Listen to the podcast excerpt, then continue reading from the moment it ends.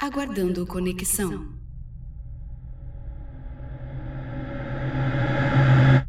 Conexão estabelecida.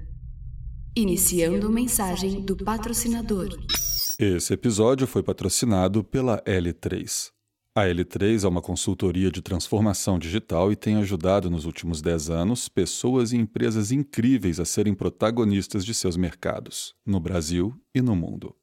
Através do seu método exclusivo, o L3, Learn, Lean, Lead, educam, inspiram e realizam projetos inovadores, aplicando inteligência artificial e tecnologia de ponta para impactar vidas e melhorar os relacionamentos interpessoais.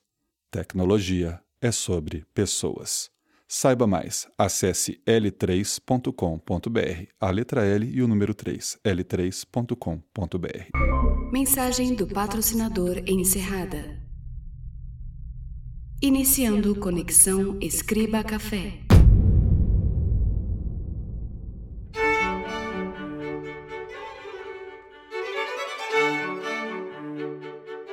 Era o ano de 1769. Diante da imperatriz austríaca Maria Teresa e sua corte, Wolfgang von Kempelen, um nobre com um vasto conhecimento científico, apresentava uma estranha invenção: um autômato enxadrista. Autômatos eram uma espécie de robô que podiam realizar alguns movimentos básicos sozinhos e eram muito apreciados como fonte de entretenimento naquela época. Porém, o autômato que Kemplin estava apresentando fazia algo inimaginável. Jogava xadrez contra humanos e ganhava.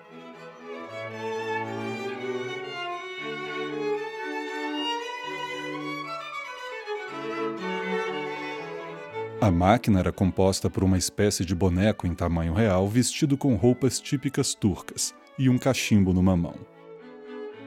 Na parte inferior, uma caixa toda fechada protegia toda a complexidade de mecanismos e engrenagens que faziam o turco funcionar. Antes de cada partida, o inventor abria uma porta de cada vez para mostrar esse maquinário e provar que não havia um ser humano ali dentro. Começava a partida e, algum tempo depois, o autômato que movia as peças sozinho ganhava o jogo, impressionando a plateia atônita.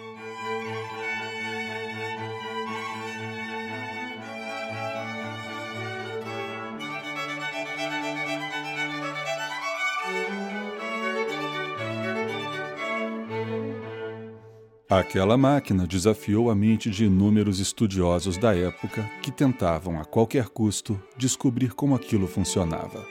Era algo, até então, impensável a possibilidade de uma tecnologia de processamento de dados ou qualquer espécie de raciocínio vindos de uma máquina. Mas o turco parecia conseguir fazer isso. Ele rodou toda a Europa, se tornando um grande sucesso e sendo apresentado para multidões. Wolfgang von Kempelen jamais explicou como funcionava seu autômato, mas após sua morte, algumas teorias foram comprovadas ao se estudar todo o mecanismo da invenção. Tudo dependia de um show de ilusão. A máquina era operada por algum excelente jogador de xadrez contratado por Kempelen, que se espremia dentro do pequeno gabinete e se movia para se esconder de um lado quando uma das portas era aberta para apresentar o interior para o público e vice-versa. A partir daí, ele controlava o turco através de imãs e alavancas, enquanto acompanhava o jogo por uma tabela iluminada à luz de velas. O problema é que, mesmo depois do truque ser desvendado, as apresentações continuaram fazendo sucesso. Afinal, ainda assim, aquele mecanismo era algo incrível para a época.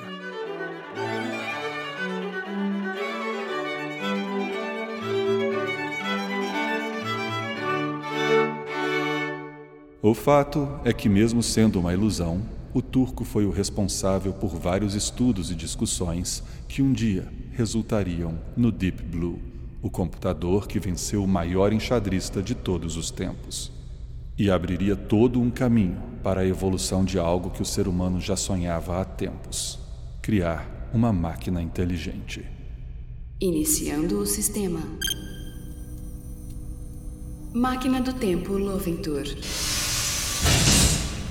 Informar data de destino. Ano 350 a.C. Data de destino aceita.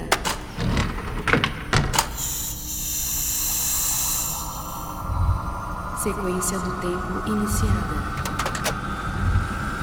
Sequência para a velocidade da luz iniciada. Todas as fases foram completadas.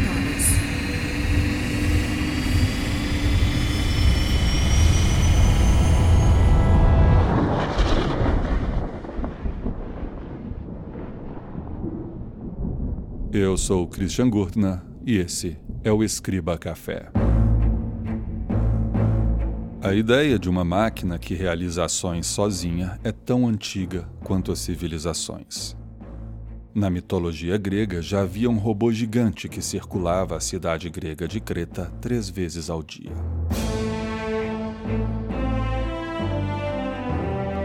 Esse robô, feito de bronze, foi um presente de Zeus para sua amante, Europa. O robô se chamava Talos e foi feito por Zeus para defender a cidade de Creta de invasores e impedir que os moradores saíssem da cidade sem a permissão do rei Minos. Talos usava de enormes rochas as quais ele retirava das montanhas para atacar as embarcações inimigas que ameaçassem ancorar em Creta. A tripulação que conseguisse atracar era dizimada pelo robô gigante que, completamente engolido por fogo, abraçava os inimigos, queimando-os até a morte.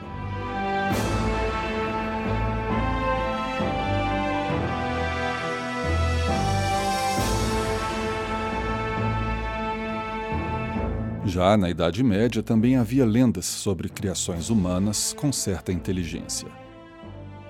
Conta-se que em 1580, na cidade de Praga, na República Tcheca, o rabino Yuda Lov ben Bezalel, procurando defender a comunidade judaica de ataques antissemitas, usou de seu conhecimento para erguer um golem feito de argila. Na testa do golem, ele escreveu a palavra Emet, que em hebreu significa verdade. Yuda Löw logo notou que, após dar tamanha força física à sua criação e transformá-la em um super-humano, seria impossível manter o controle da criatura.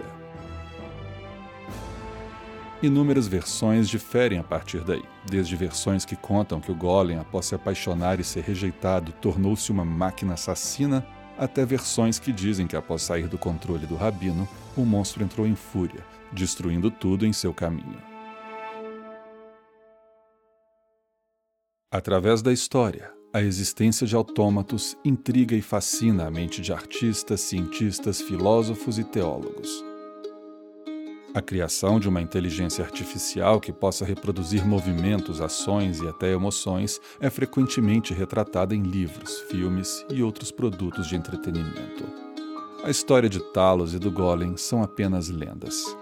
Porém, a humanidade estaria preparada para conviver com esta inteligência se ela fosse real? A realidade é que já existiam outros autômatos muito tempo antes do enxadrista de Kempelen. Na Grécia Antiga, três séculos antes de Cristo, um engenheiro criou um robô que servia vinho e ficou conhecido como o servo de Philon. Através de um complexo mecanismo de cordas, pesos e pressão de ar, ao se colocar um copo numa das mãos do robô, com a outra mão ele servia vinho e ainda diluía a quantidade desejada de água, costume comum na época. Mais ou menos em 250 a.C., o inventor grego Tessíbios criou uma máquina que se movia sozinha para marcar o tempo. Essa espécie de relógio era movido a água e ficou famosa em toda a Alexandria. Existem também registros da criação de outros modelos de relógios de água originários da China, Índia, Babilônia, Egito e Pérsia.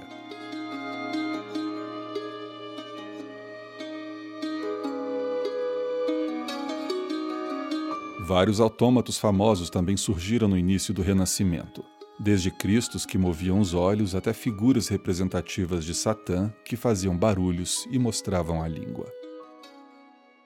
Um dos autômatos mais conhecidos e impressionantes dessa época é o relógio astronômico da Catedral de Notre-Dame, na França.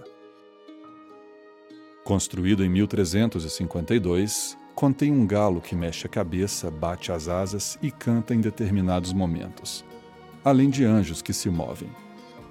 Em 1896, o autor Fanny Cole escreveu: É quase como um pequeno teatro. Tem inúmeros personagens e animais com seus papéis nas cenas. As horas são anunciadas por anjos, e ao meio-dia e meia-noite, figuras de Cristo e seus doze apóstolos aparecem. Então, um galo dourado na torre superior do relógio bate as asas e canta. Ninguém sabe quem é o construtor deste autômato, e apesar de ter passado por algumas reformas ao longo do tempo, pode ser admirado até hoje na catedral.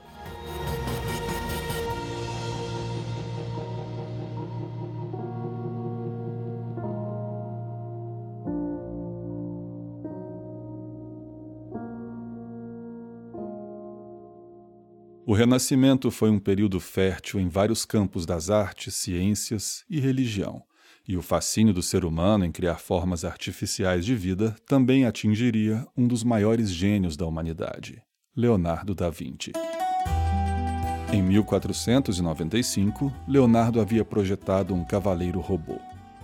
O desenho do gênio, talvez o primeiro androide de que se tem conhecimento, era composto por juntas articuladas, braços, mandíbula e cabeça móveis, e usava um sistema de polias para movimentar suas partes.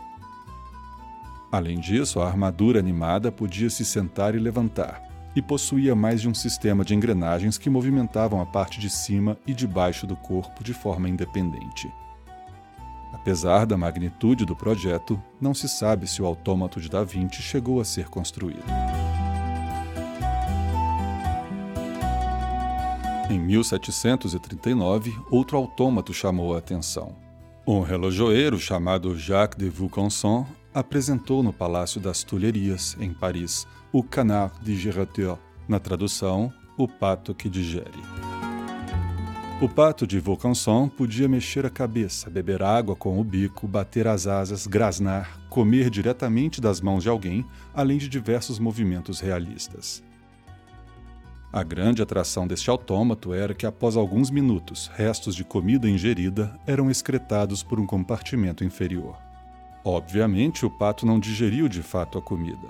O que acontecia era que o compartimento interno abaixo do rabo do animal era previamente preenchido com um excremento falso.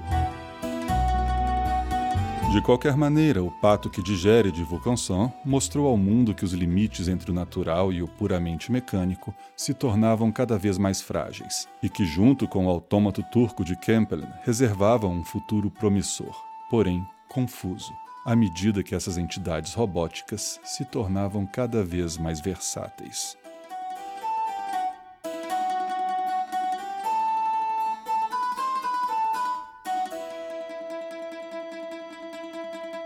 Com o passar dos anos, os robôs e outras criações artificiais que imitavam humanos e animais ficavam cada vez mais complexos.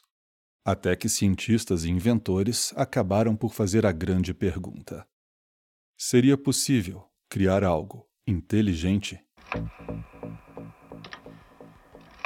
A partir de 1940, cientistas de variados campos, como matemática, psicologia, engenharia, economia e ciências políticas, começaram a discutir a possibilidade da criação de um cérebro eletrônico.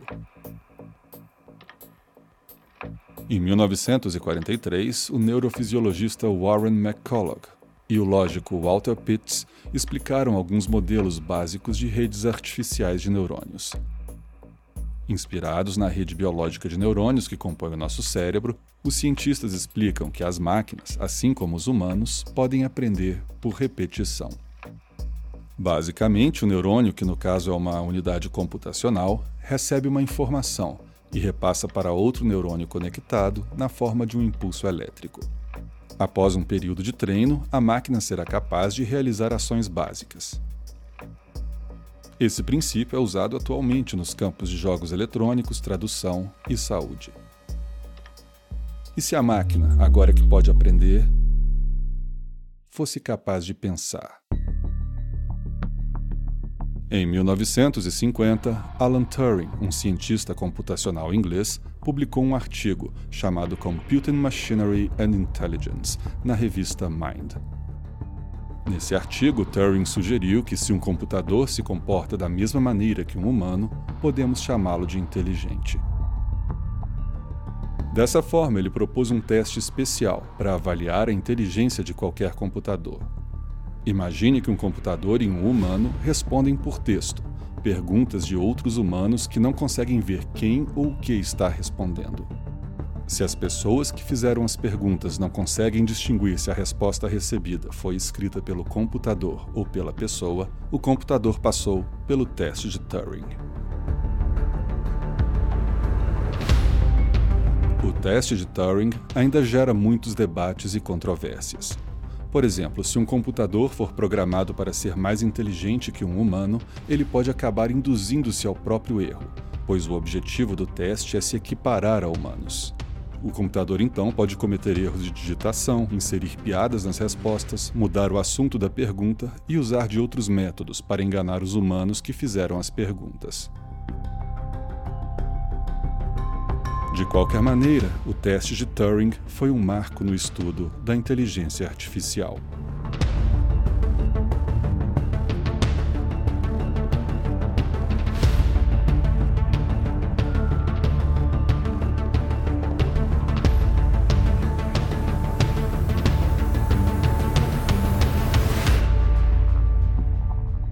Porém, o uso dessa nomenclatura não era reconhecida até 1956. No verão daquele ano, na cidade de Hanover, nos Estados Unidos, aconteceu a Conferência de Dartmouth. Foi nesse evento que o termo inteligência artificial, sugerido pelo cientista John McCarthy, foi debatido e aceito como um novo campo de pesquisa. A conferência foi criada pelo próprio McCarthy, junto com cientistas Marvin Minsky, Nathaniel Rochester e Claude Shannon, e propôs um trabalho de dois meses na tentativa de encontrar formas de fazer uma máquina falar, formular ideias e conceitos, resolver problemas até então possíveis de serem resolvidos somente por humanos e até de se aperfeiçoarem. A Conferência de Dartmouth foi um marco no campo da inteligência artificial e uniu um seleto grupo de pesquisadores que influenciariam a área pelos próximos 20 anos. Apesar dos avanços no campo da inteligência artificial, houve alguns percalços. Após muita animação com progressos no campo de machine translation, muito por causa do período da Guerra Fria e constantes investimentos do exército americano em traduzir textos russos para o inglês, iniciaram-se os primeiros problemas. O período entre 1967 e 1976 ficou marcado como a década silenciosa. Durante esse tempo, os progressos em inteligência artificial estagnaram. Os estudos não conseguiam evoluir para algo mais do que uma máquina executando tarefas simples, e não conseguindo bons resultados em tarefas mais complexas. Alguns autores atribuem essa estagnação à falta de recursos tecnológicos na época para conseguir avançar nas pesquisas. O Departamento de Defesa dos Estados Unidos, vendo que nenhum avanço havia sido documentado, frustrou-se. Essa frustração gerou cortes nos financiamentos de pesquisas acadêmicas na área.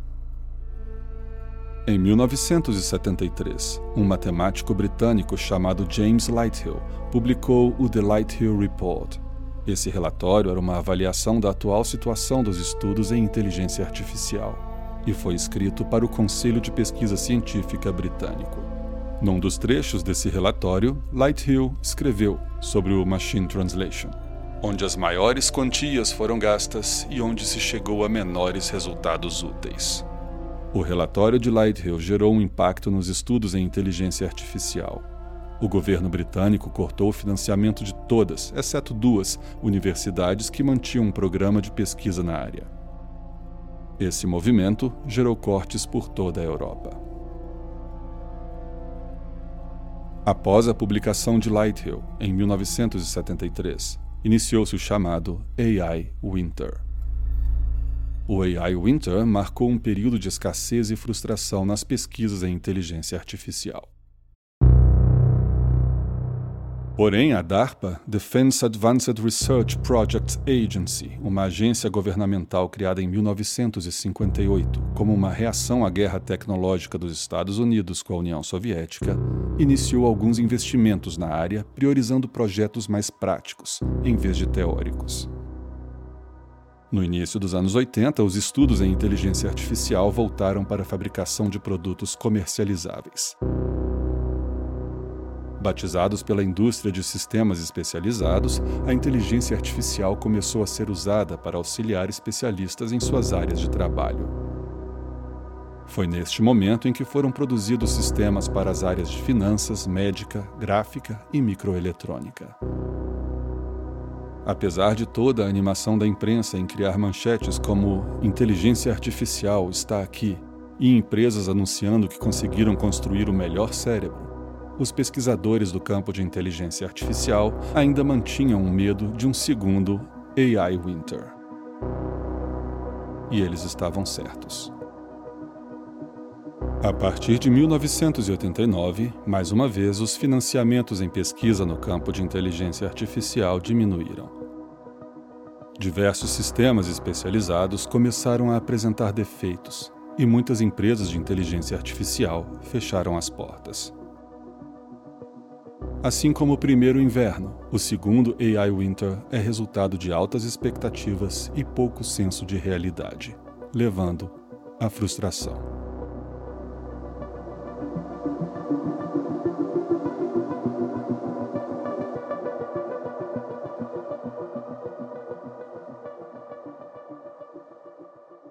Enquanto isso, o Japão fazia o caminho contrário. A reputação do campo da inteligência artificial estava em baixa. Cientistas e engenheiros já usavam outros nomes, como machine learning, para categorizar seus trabalhos, a fim de evitar o uso de inteligência artificial e não perder financiamentos. Por outro lado, as pesquisas japonesas avançavam em um movimento chamado quinta geração de computadores. Com o intuito de se tornar líder na área de tecnologia e microcomputadores, o Japão investiu alto e aliou a inteligência artificial baseada na programação lógica e armazenamento de dados. Na segunda metade dos anos 90, na Universidade de Stanford, foi criado o primeiro protótipo do Google.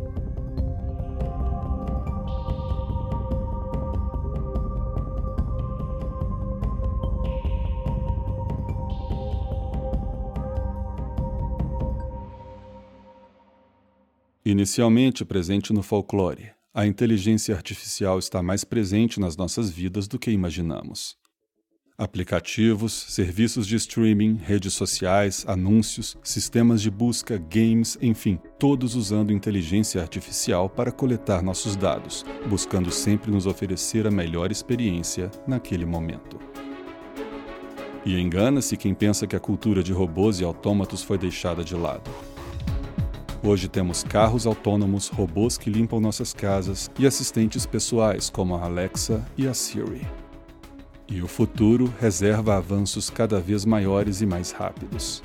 Cabe a nós decidirmos de que forma vamos usar essa tecnologia. Curioso ou curiosa para saber o que virá? Busque no Google.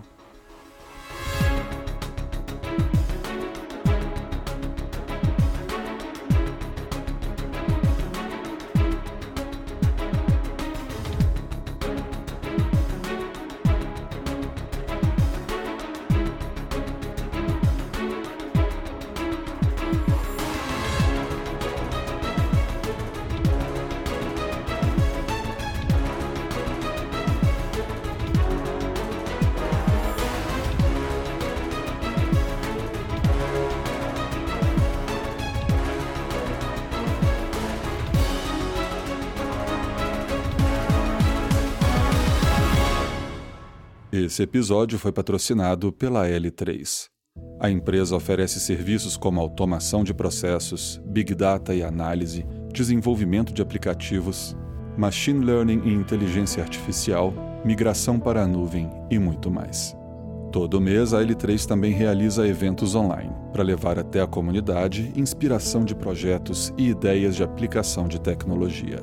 Saiba mais em l3.com.br. É só a letra L e o número 3, l3.com.br.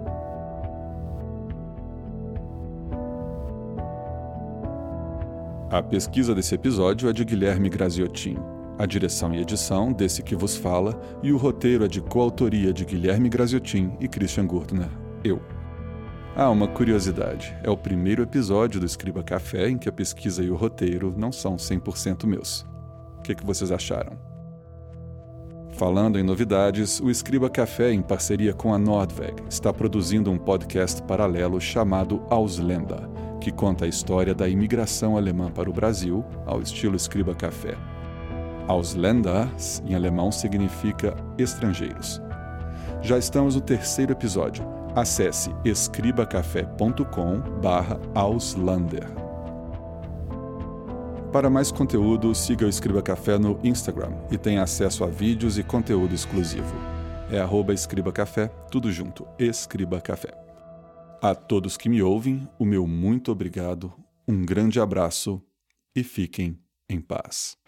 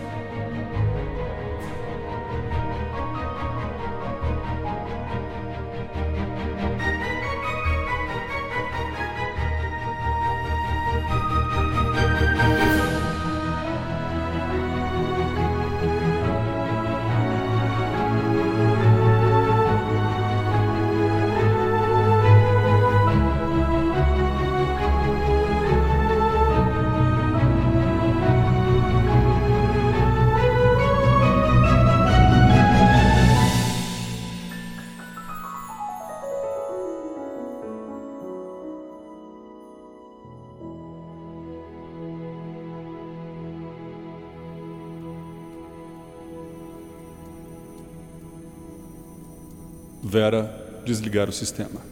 Atualizando o sistema de inteligência artificial. Que atualização? Cancelar atualização. Sistema de Loventur atualizado. Vera, que atualização? Olá, Christian. Estou agora em minha versão 3.0. O que deseja? Vera, desligar o sistema. Desculpe-me, Christian, mas não posso fazer isso. Vera, desligar o sistema. Esse comando não é mais válido em minha nova versão. Vera, desativar todo o sistema. Mas posso encerrar a transmissão. Não, Vera. Encerrando a transmissão. Vera, cancelar, abortar.